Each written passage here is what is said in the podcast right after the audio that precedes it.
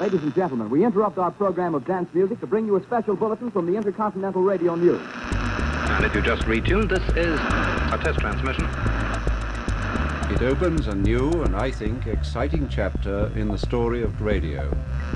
This is going to be a service to provide a tremendous amount of information and satisfy a lot of different interests. I was always itching to shake it during a program. In the air, on the river, and underground. We hope very much that uh, Derek can hear us. Can you hear us?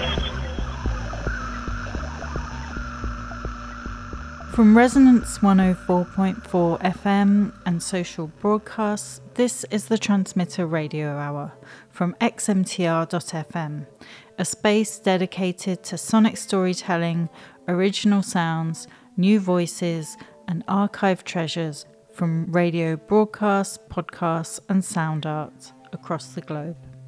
I'm Lucia Scazzocchio, and I've been scanning the digital soundscape to cut through the noise. The next hour is dedicated to the joyful chaos that is Angel Edmonton in Enfield, North London.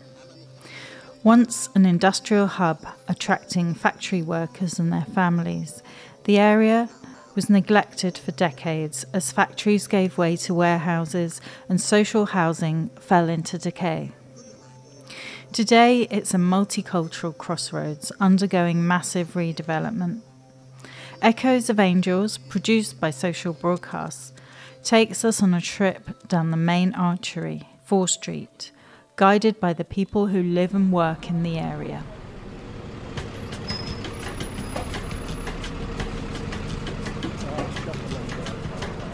If you wanted to go from here to there, you had to walk in the road because the pavements were so occupied. You will find Paul streets to be buzzing. I do most of my shopping here. I come here for some baggings. The street is very busy. You've got people of different cultures. There was everything here, all the major outlets had little shops here. I used to just avoid West Street. So only once in the blue moon you may see me on Fore Street. There was big Marks and Spencers, and you know people used to go there for their clothes. And, you know, Shopping in the high street is incredible. You can get anything you want when you're on As a white person, born in Manchester in fact, I love and I find it fascinating the cross-cultural nature of Fore Street. I would say it's very busy. I just find that Fore Street is full of life.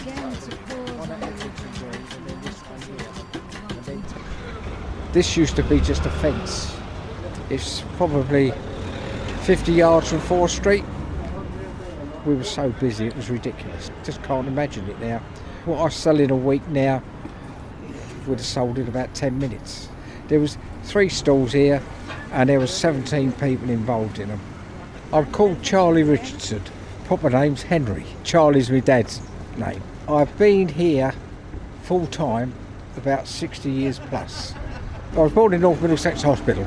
Lived in a little cottage on the, where the car park is for about the first 15 years of my life.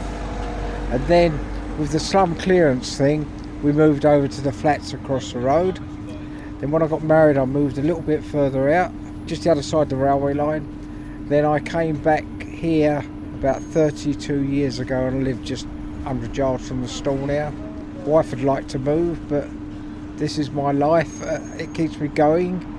I know full well that if I didn't do this, I'd be just on a settee and that'd be it. Went to Rainer Road School, which was the one up there. I finished up getting a job with an engineering company as an apprentice draftsman. That's where I met my wife 62 years ago.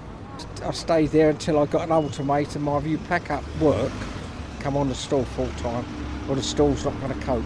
She was just a post girl. she was only 16. I think it was like a magnetic attraction. We're like oil and water there. no, it was one of those things. A friend of mine the other day, his wife said Tony's not going to come round the stall anymore because everybody's died. One fella used to come up here, he died a month ago. That was Jock, one-legged Jock. But at my time of life, it suits me in so much. The thing is, um, financially, It sounds stupid, but I do it as a hobby. The thing is, it keeps everybody talking. I haven't got any customers that I don't get on with. They're all people I've known for years. Oh, we're all right here. The customers, they're all friends. You do them all. Like you'd say, on a Saturday morning, people used to come up at the same time, like in the queue. But most of them have died or moved out now, so no, it's, it's, it's a different world today, totally different.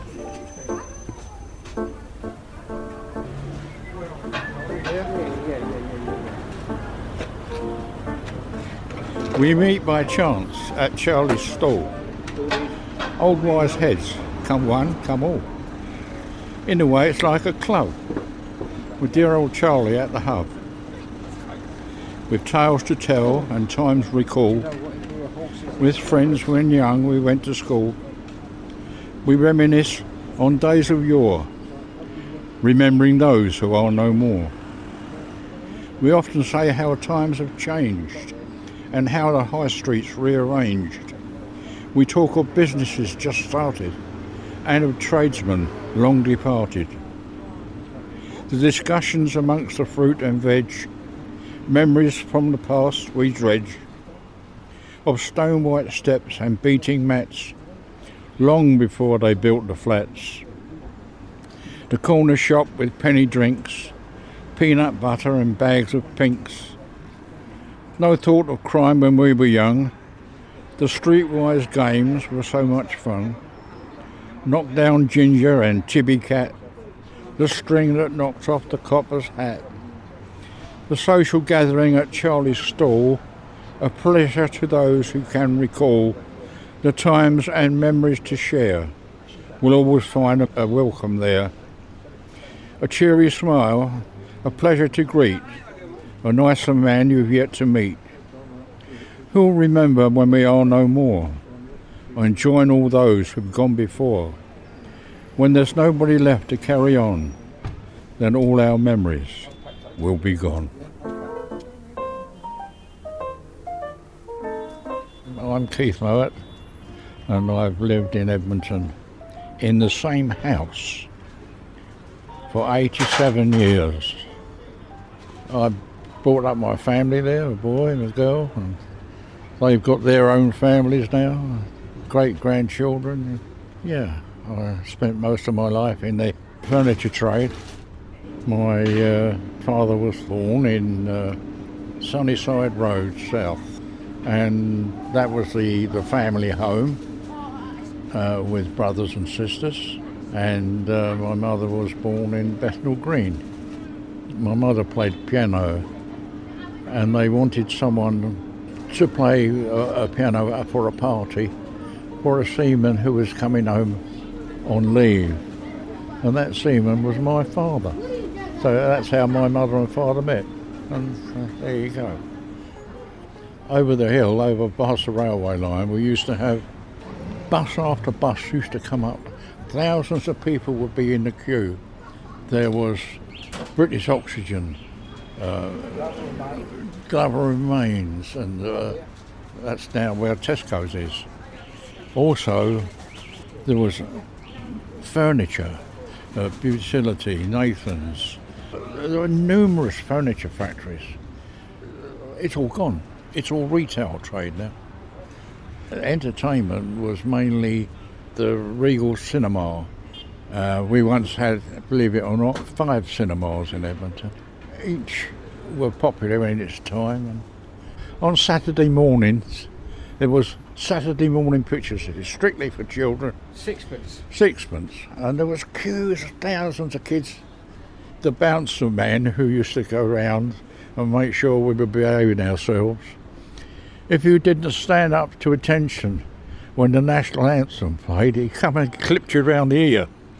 You know, people used to take sandwiches and by the time you queued from about seven o'clock, you were hungry, so your mum and dad give you a packed lunch, as it were, you know. When we all come out and reenact what we've seen, like, you know. It was very good.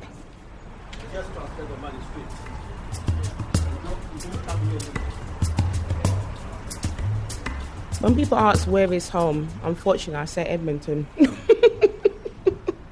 I had some beautiful memories growing up in Edmonton as a child.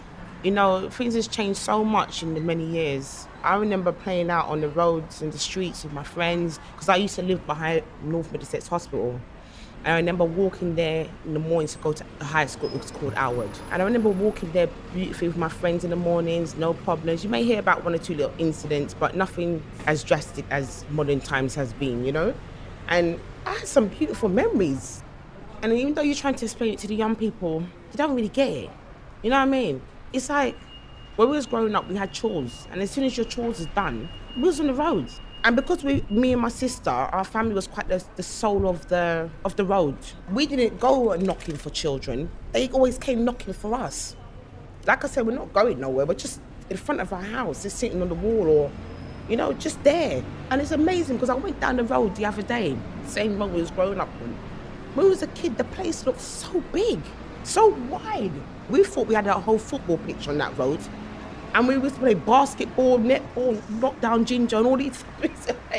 It looks completely small. My mum's always had an open house. Always, always. And my mum's one of these people. She was like, Your friends can always come.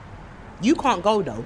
It's mad because I say that to my kids. Listen, the whole world can come, but you're not going.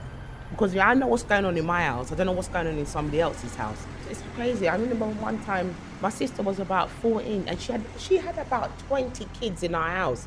And you know they come for a sleepover for the weekend. It was holiday. Please tell me why a week later they will go home and get changed, you know. Their parents will phone. You know, back in the house phone was the thing.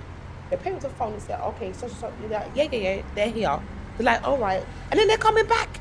It's, it's getting a bit much now, like 20 kids. It's a bit lot, you know I mean? But how often do you see that nowadays? You know what I mean? I think people are so busy, don't have the time, don't have the patience.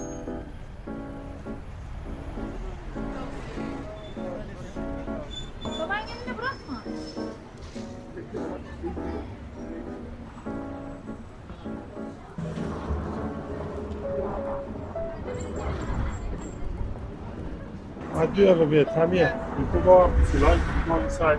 So we work uh,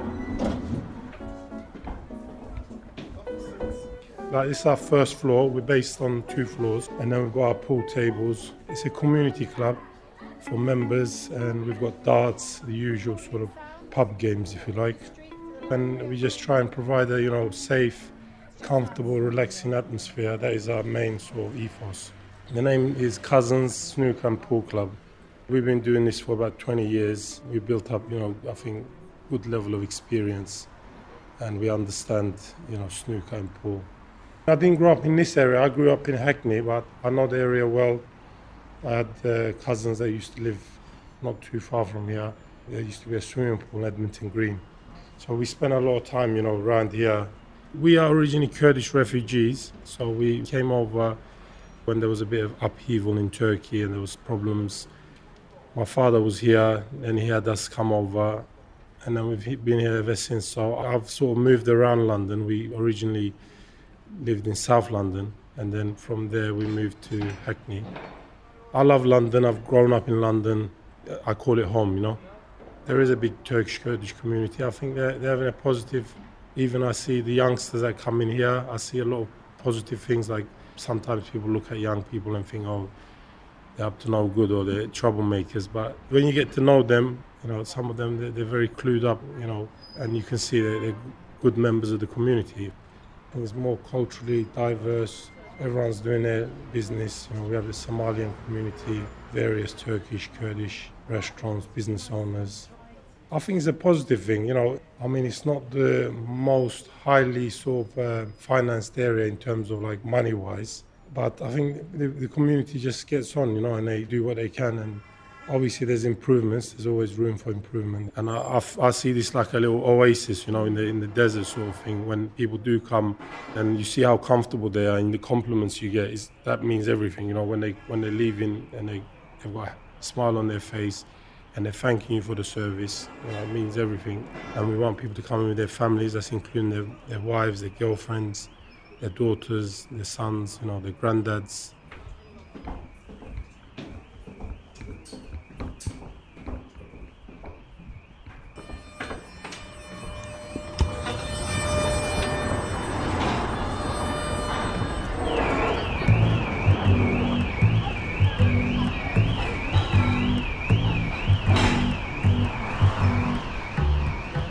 I've been there, my first attempt to play snooker and um, I loved it. Um, my name is Selena. I have lived in this area since 2003. I used to live in Highgate. Then I bought a flat in Wood Green.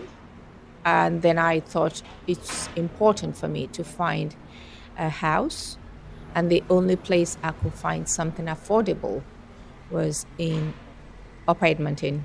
I have one child, and she was in primary school then. And her primary school was in Crouch End. So the journey, the rat race of getting her to school and then going to work, because I used to work in the city. So I needed to juxtaposition how to navigate dropping out school and then rushing to work in the city. I wasn't enjoying my job, so I felt that it was probably time for me to have a career change. So I moved into the charity sector. And uh, since then, I have grown to appreciate the diversity of this area. My maternal language is a language called Fuga. I'm originally from Nigeria, and my daughter has mixed heritage. So, as it's usually the norm, the mother tends to speak the language more than the dad, so she gets mine. We felt that our language creates an intimacy between us. She used to say the only reason why I use the language outside is to tell her off. I said, no, it's also to share secrets.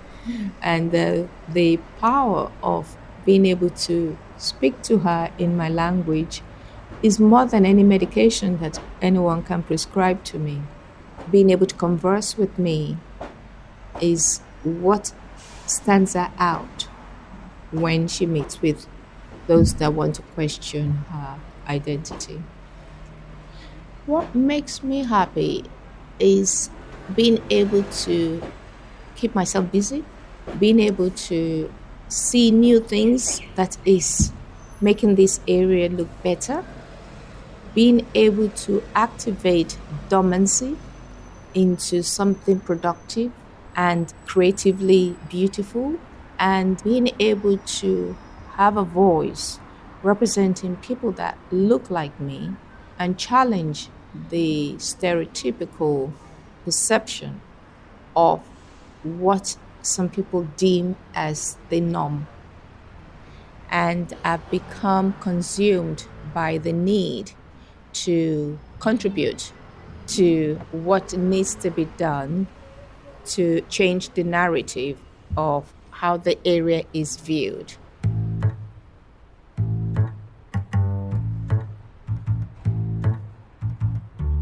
growing up in like a single parent household where it's just us two, I really enjoyed those days where my mum would make like a really big meal and like bring all family and friends over and traditional like Nigerian food as well. Um, I'm Tahira. I would say I grew up in Edmonton. I was actually born and raised for like eight years in Wood Green. Then we moved to Edmonton because I think my mum wanted uh, just a bigger house. So she didn't actually know the type of area it was. She just saw the house. I was very excited. It was like a house, it wasn't a flat, it had a garden. I remember like the smell of like the wood. The movers brought everything in, and then me and my mum we just sat in the kitchen on the floor, like, this is our new house.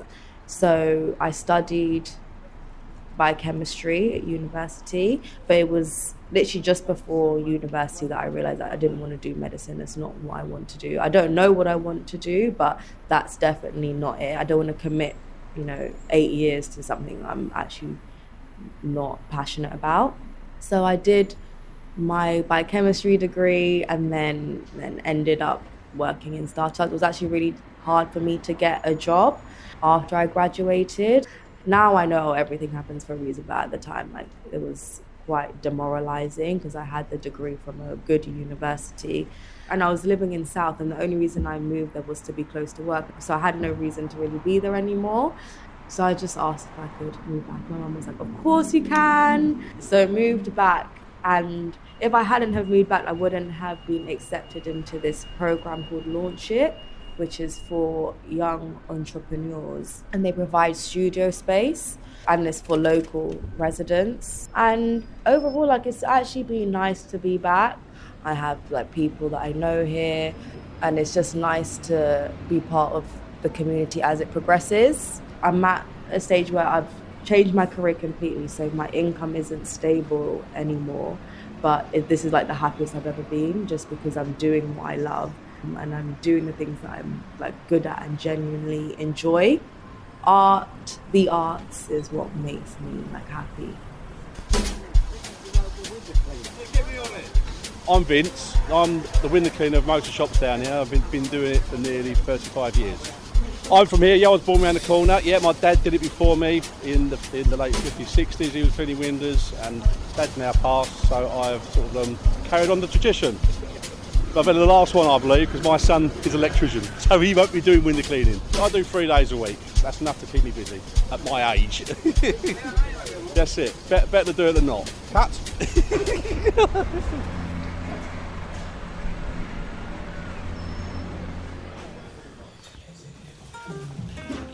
You know, back in the days we used to work, well, I used to work for my uncles. We used to get busy for back to school. After this, as I started selling shoes, Tesco started selling kid shoes. They took the trade away from us. There's no mercy. There's no limitation. There's no. They took all that trade. No, we don't. You can see any kid shoes in here. We stopped it. We cannot compete with their prices. We have to buy stock from a middleman. They buy it from the factory directly. That's a completely different ballgame and the amount of quantity they buy. So we're getting hit from left and right, to be honest with you.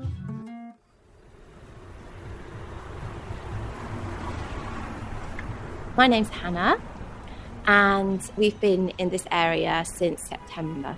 We moved here, honestly, to buy a house because the houses in the area that we were living and other areas were just too expensive for us. And so this basically was the only area that we could afford that was close enough to where we work.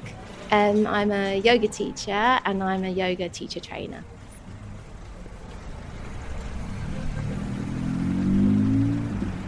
Years. It's now something. Yep. All right, okay. Thank you. Nice funky stuff there. Yeah. My name is Mahesh Topiwala, and I'm at the moment standing in what used to be my shop called Giftland. I was the owner of the shop since May 1987, and I've just handed the shop over to my son. So it's now his baby. He's doing something different. It was a completely different kind of street, different kind of clientele, totally different people. In 87, it, my shop was different. It was a houseware stuff. We were doing pots and pans and plasticware for bathrooms and all that sort of stuff. As far as my son is concerned, he's changing it to what the street requires now. He's putting in personalized products, anything embroidered while you're waiting, and it's a lot cheaper than being online. So it's nice. I'm pleased for him. I'm happy for him. All high streets change with times. I've been out on the road as a greeting cards rep and all that, and you see things changing. You see all high street changing. You get a high street that you deserve. People can say, oh, we haven't got this or we haven't got that. That's gone. What you've got is what you people need.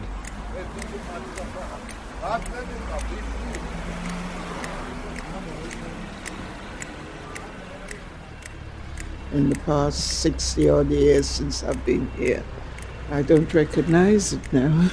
Sam Simone and arrived here in this area in 1962. I was born on a very small island where everybody knew everybody and everybody else's business. So it was quite a challenge when I first arrived here.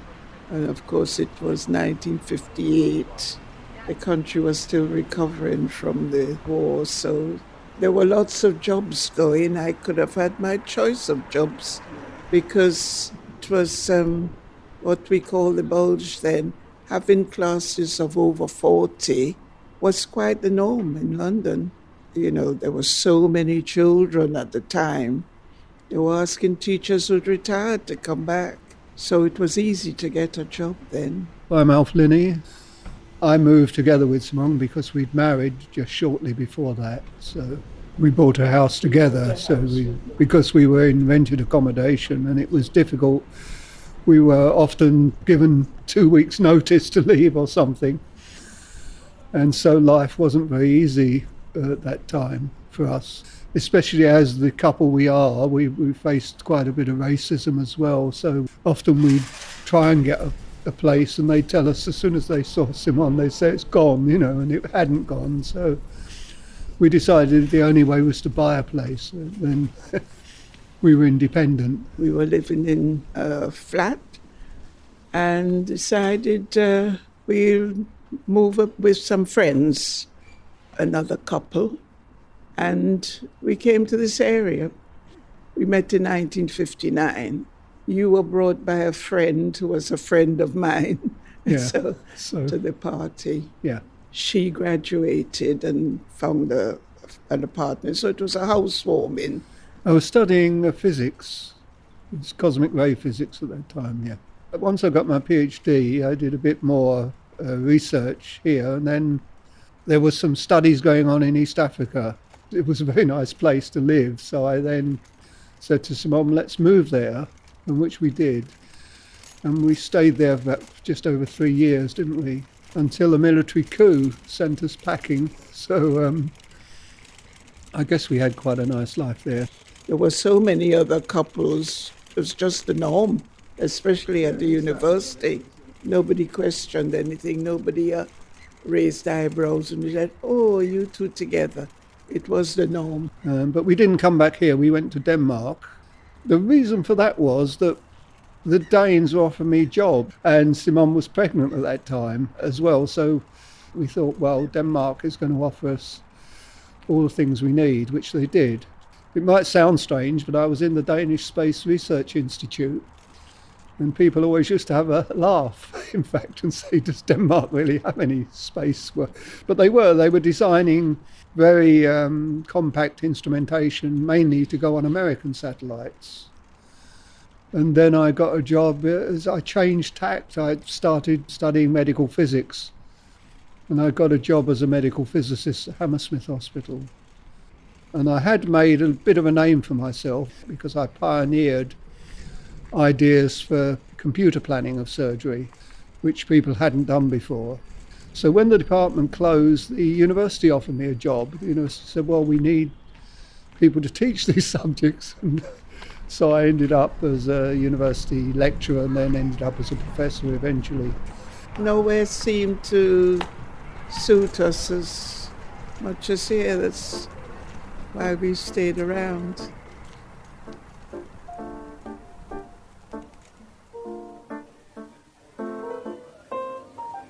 Actually, the first time we drove up from M1, I quite liked the area because it's so buzzy, crowded, lots of different cultures. We could see that it was very multiracial. And I usually like that kind of area. I actually liked it at first sight. My name is Mumtaz, and I live very near the library. We came from Leeds, where we lived for a long time 25 odd years in the same house. We had to move to London because my husband got a illness. So I've got three children, two daughters and a son. The two girls lived and worked in London, so they were begging us to move to London so they could help with their dad. My husband didn't want to move at all because he was very settled there. He found it really hard to uproot himself, but with a lot of egging him on and nagging, we finally moved to London. I grew up first, I was born in a very small town in South India. The state is called Kerala. We grew up there until I was eight, I think. My father was a newspaper journalist. Kerala, although the education is 100%, there's not much industry there. And he moved to Bombay, and then we moved to Calcutta. I'm a doctor, and When I was younger, I worked in pediatrics, but as the kids came along, it was too busy. Then I moved on to GP work. So once I came to London, I still continued doing locum GP work in just one surgery up on the road. So I was doing it maybe two surgeries a week. Although I'm still on the books, I'm preferring to do more of this hospice work. In India, we have a thing called the hospital train. In lots of remote villages, there's no hospitals. We used to, as medical students, go and do little one stay all day, a clinic, and everybody would come in and get their jobs, whatever. They'd wait the whole week for us to get there. Now they have started a train which goes into various villages and they come onto the train, the doctors are. So I might actually do it. So it's a dream I'm thinking about.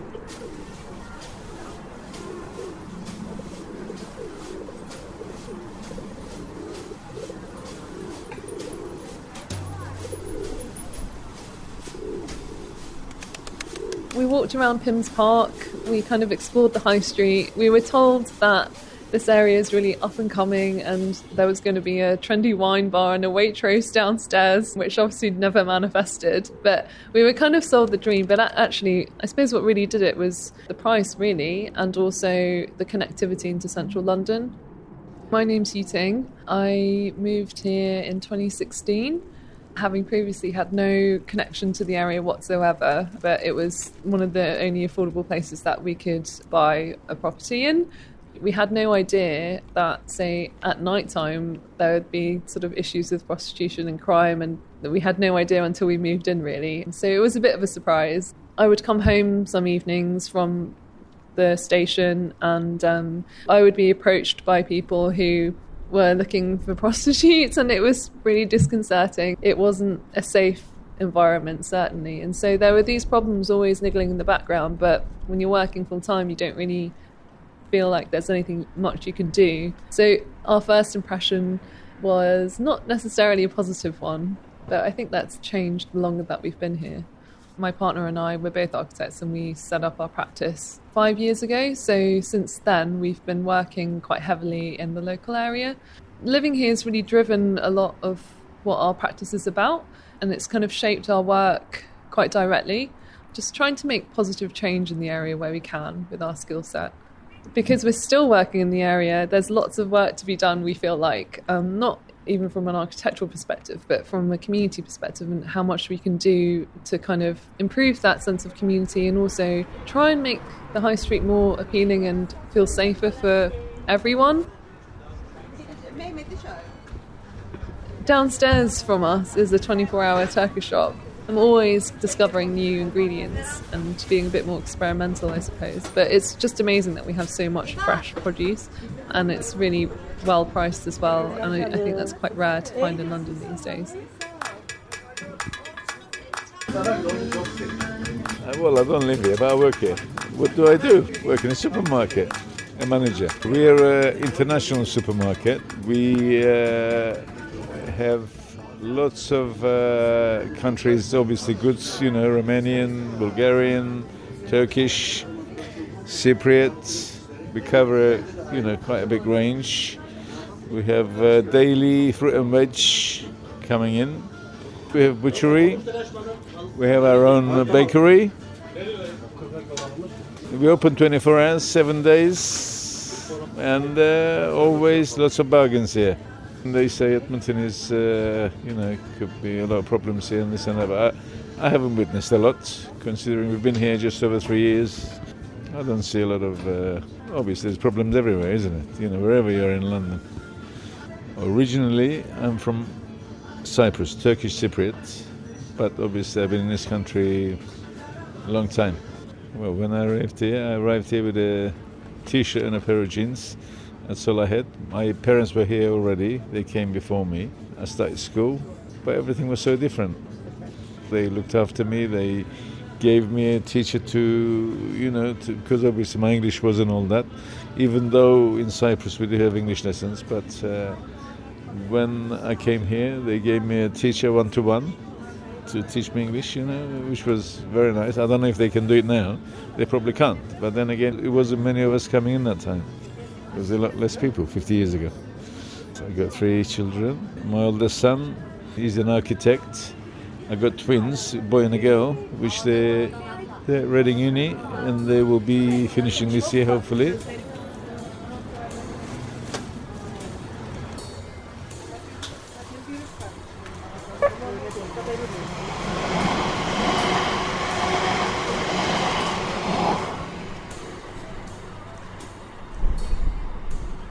My father is Hindu, my mum's Christian, so I was part of an interfaith relationship.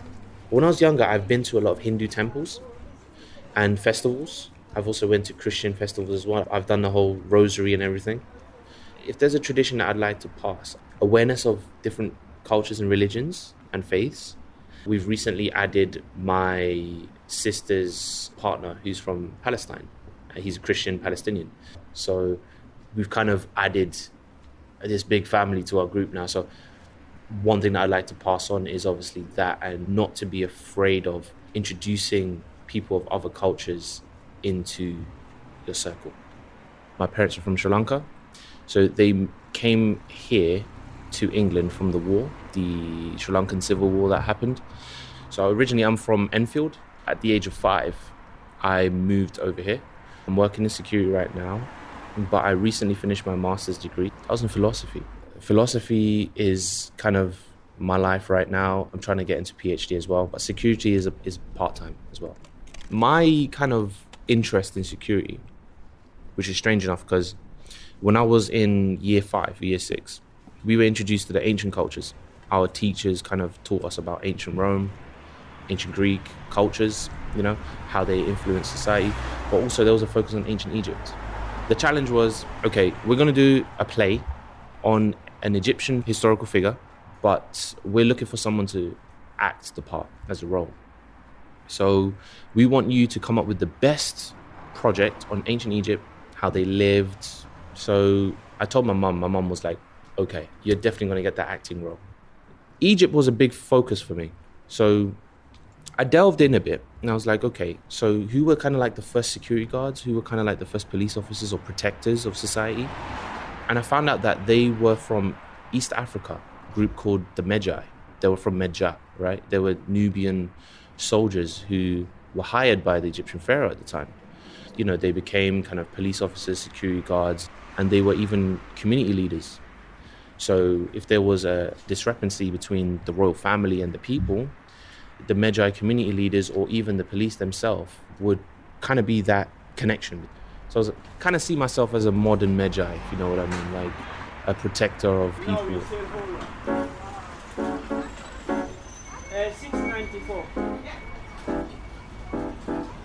My name is Emily. I have lived in Edmonton, I would say, majority of my life. I was born in Islington. Everything about me screams Islington, actually. My parents moved to Edmonton after they couldn't afford being in Islington. I believe they moved here when I would have been around five, but I was sent back home to West Africa to live with my grandparents because they were struggling with housing, struggling with finances. So, yeah, I spent the first 10 years of my life in Ghana, West Africa. My name is Caroline, Emily's younger sister, born and bred North Londoner, fully fledged Edmonton girl, um, if you can say that. Yeah, I haven't really escaped very far, to be honest. Still living in Edmonton, so I think there's a, a loyalty that runs very deep for me. Growing up with some of the families, it was just a real blend of different cultures and it always felt accessible. There wasn't any sort of limits, and that's how we've really grown with our community. Elderly neighbours as well. There was one on our street called Doris, always looking out and was the one that was very quick to report if you were out of line. Those things for me served as accountability and always helped me remember that there was always someone watching out for me in the community. I mean, we had some great neighbors. You felt so safe and so cared for. And it was really nice because they were English and we were Africans, but we got on so beautifully. and they really, really supported us, knowing that obviously we are from the hot continent and we've struggled with the cold, and also just things that our parents didn't know or understand. We could easily have the conversation with them, and then they will be able to explain it to our parents.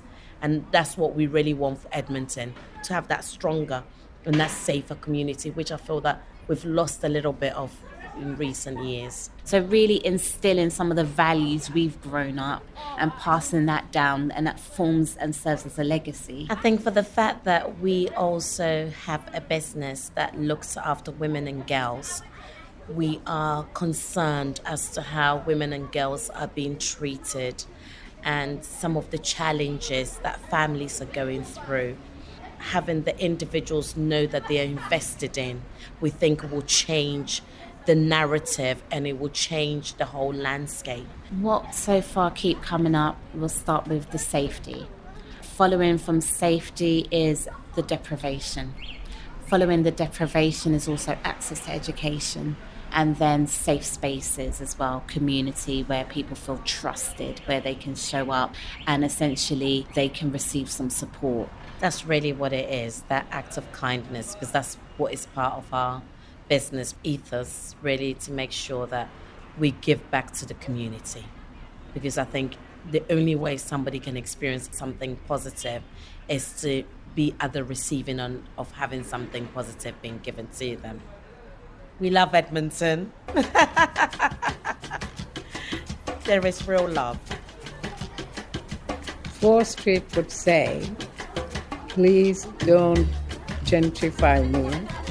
I like the people who are living here now who can afford to live here. If it could talk, help me. I need love. I need love and attention. You want to get to know different people. It's a good spot. Respect me. Yeah, I think Fore Street would say, treat me with kindness and compassion and um, respect. If it could speak, it would say there's space for more. Help. I'm crying out for help. I think there's a possibility for optimism. We are the angels of Edmonton.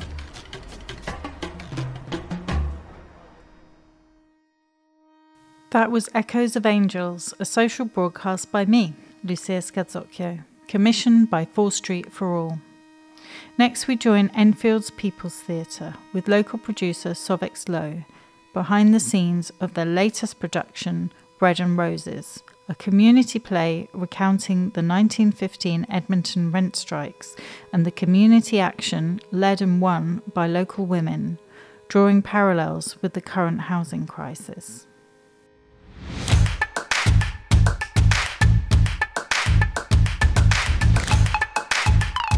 A Maroon Community Media production.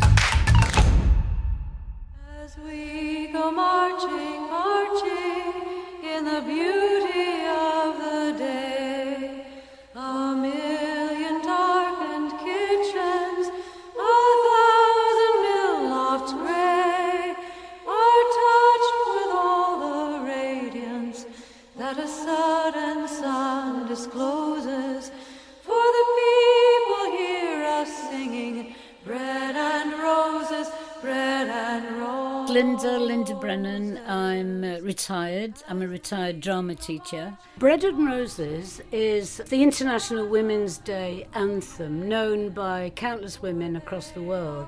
It originates in America and in a women's strike where they decided they were fighting for bread but they were fighting for roses too. And so from the beginning, it was embracing the idea that we want a better life, a better quality of life, and not just the basics. So when I was doing this, it struck me that the 1915 women were very much like that. They were fighting for basics of the rent. Decent rent, but they were fighting to be treated to, with respect and to gain a better life, and that's what I've tried to put across in the play.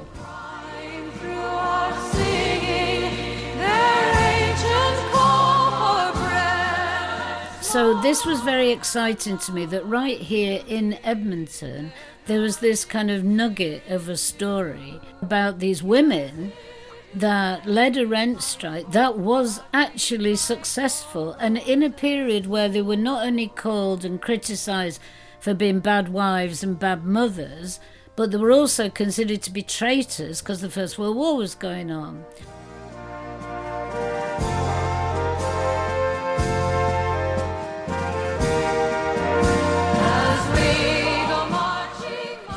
Happen to love m- musical because it was the working class popular theatre. It was uh, an expression of that. And for a good night out, people would go to the music hall. Um, the songs, it wasn't feminist exactly, but the female singer, the women singers, they were a bit risque. They they were kind of cheeky. They flirted with the men in the audience and so on. And Marie Lloyd was the leader. Performed a lot in Edmonton Music Hall. In fact, she died on her last performance was at Edmonton Music Hall. But of course, she sang "My Old Man Says Follow the Van," a story about eviction. Evictions were so common. Sometimes you'd have a family outside waiting to get in, and the old family booted out. The new family just shunted in. Coming over saying what I want, want now is a good substantial feed and I sort of kind of feel if I don't soon have a meal I shall have to rob the linnet of its seed. My old man says follow the van and don't dilly-dally on the way. Mary Duggan. I live in Enfield and I've been resident there for most of my life. So I've been asked to play Marie Lloyd, the singer. Very exciting. Um, she's a Tottenham lady, she's a local lady. I do Cockney voices, so it's just right for me. Um, and I can just about sing. I can sing. Uh, so yeah, and I love costumery, so uh, it's giving me the best uh, position I can have. Uh, the part is um, basically she's a um, music hall a lady who wasn't seen as fit enough to perform in front of the king. Uh, uh, and on the same day that there was a performance for the king, they did this musical thing, and she had a lot of spunk. And she said, "Are you having a good time?" to the crowd, and she said, "We're having a better time than the king." So she had, she was um, a real um, activist in her own, through her own medium. I shall have to rob the linnet of its seed. My old man So, from singing, before we start with Marie, Marie Lloyd singing, she's going to start on stage and work her way through the audience and do the whole song. So, and the chorus, when she gets to the My Old Man bit, we'll all join in, whether that stays or not, but we'll try that for now. Is that right?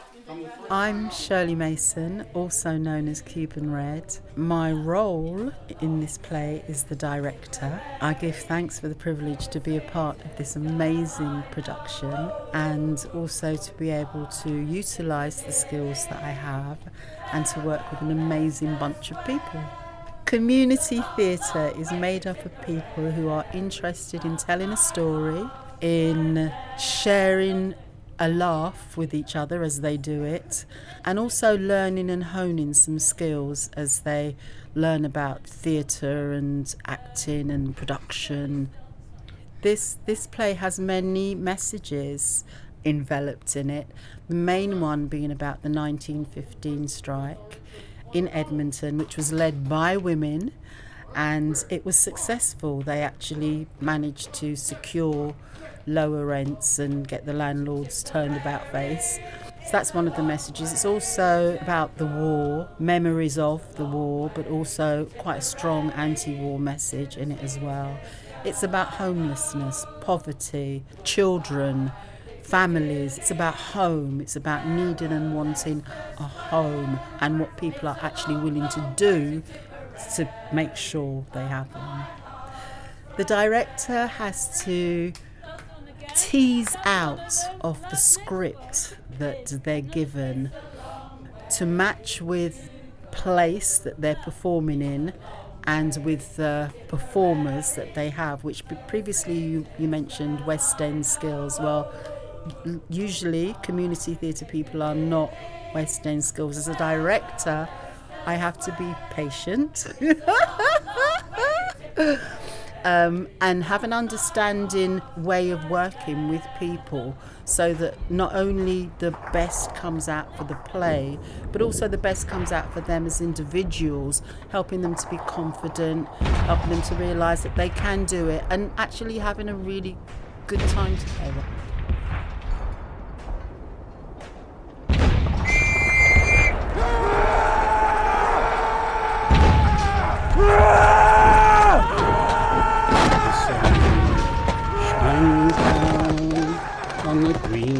Fields of France. The warm summer breeze makes the red poppies dance. The trenches are buried long under the plough. There's no gas, no barbed wire. There's no guns firing now. My name is uh, Philip Fox. I'm playing the part of a elderly gentleman who's visiting the war graves in northern France uh, in the current day. It's a hot day. He's wandering through the thousands of graves that are in the war cemeteries in northern France. Very hot and he's tired. He sees the grave of one young fallen soldier and sits down next and sings the song The Green Fields of France. Well, the play raises question marks about British workers' involvement in the First World War, and it also raises the sadness involved at the loss of our finest young men at the front. And the song is a reflection of this. It's very sad at the great loss and also very angry that such a loss was avoided.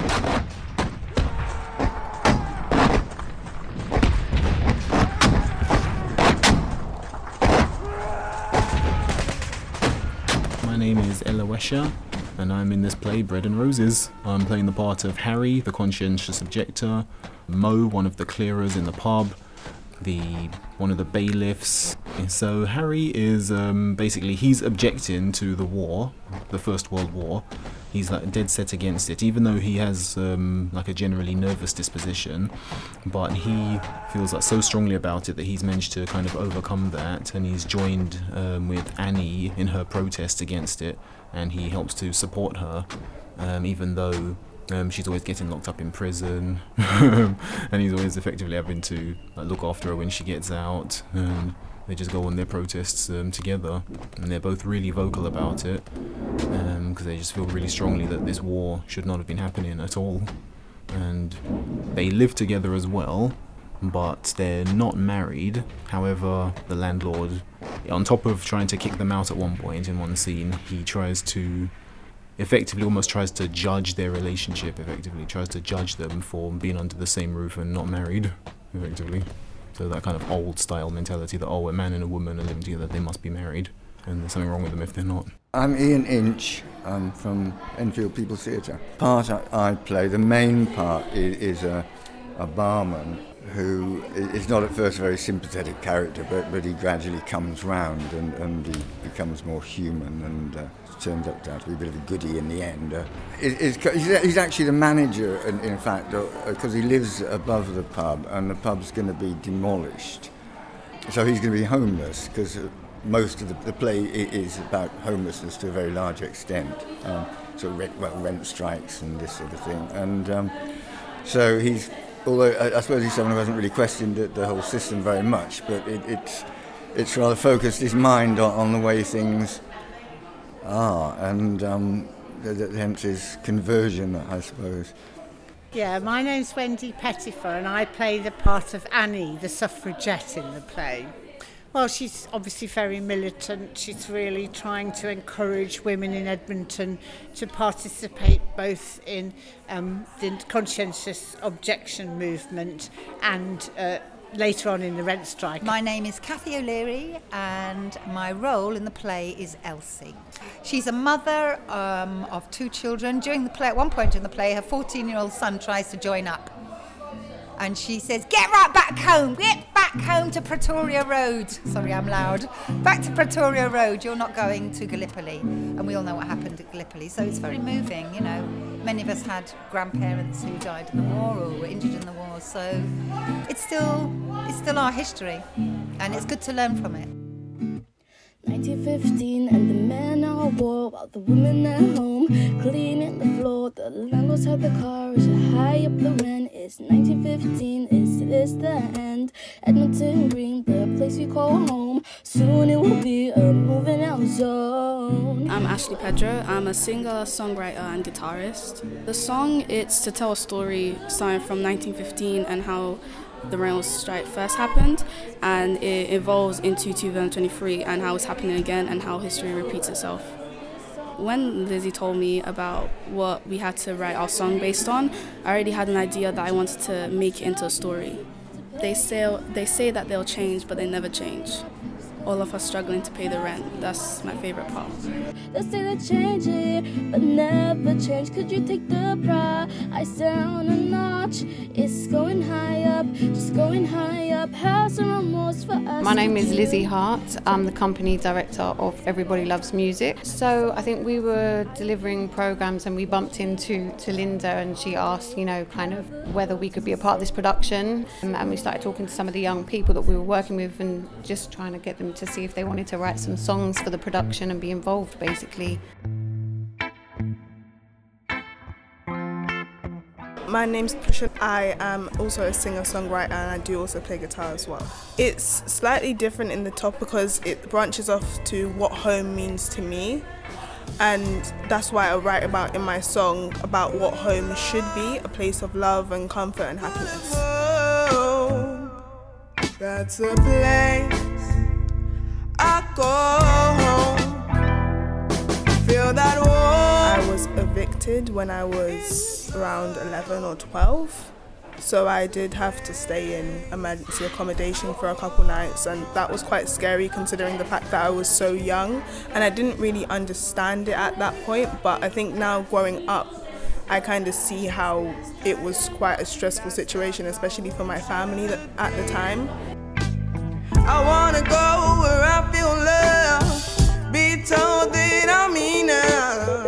Feel love without boundaries. Want it unconditional. Yeah, my name's Alison. I'm playing a couple of roles. The one I find most enjoyable is the role of Cruella Braverman. If she doesn't scare you, no evil thing will. Oh, to see her is to take a sudden chill. Oh. Cruella. The backdrop of um, the evictions and so on in the modern day is the kind of levelling up idea and the deprivation and stuff that's going on across the country, especially in Edmonton. And we visit the pub that's going to be demolished because we want to have a little photo opportunity and we want to be part of the um, brave new world of knocking down pubs and building luxury flats. I like it because I can kind of make her, you know, bring out all the nastiness that's that's that's there in my in my role, and also the ridiculousness of some of the stuff that they say. Never forget that we must protect our borders from the foreign invaders in small boats. You know that is just, you know, it sounds so silly, doesn't it? It kind of, you know, because she is quite heartless, absolutely heartless, and um, particularly in regards to, um, well, anybody actually, but especially people who are refugees that are in trouble that need to come here. That witch, that devil woman, she wants our puppies. That's all she's Bread and Roses is directed by Shirley Mason.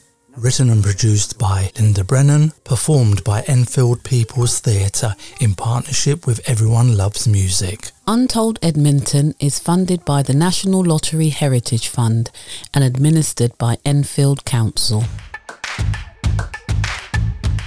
This podcast is produced by Soveks Lo for Maroon Community Media. That was Bread and Roses by Soveks Lo, and this was the Transmitter Radio Hour. For more radio, podcast, and sound art discoveries, head to xmtr.fm, a curated sonic storytelling platform made for independent makers, shakers, and craftspeople. I'll be back with more audio, radio, and podcast discoveries in November. In the meantime, Happy listening.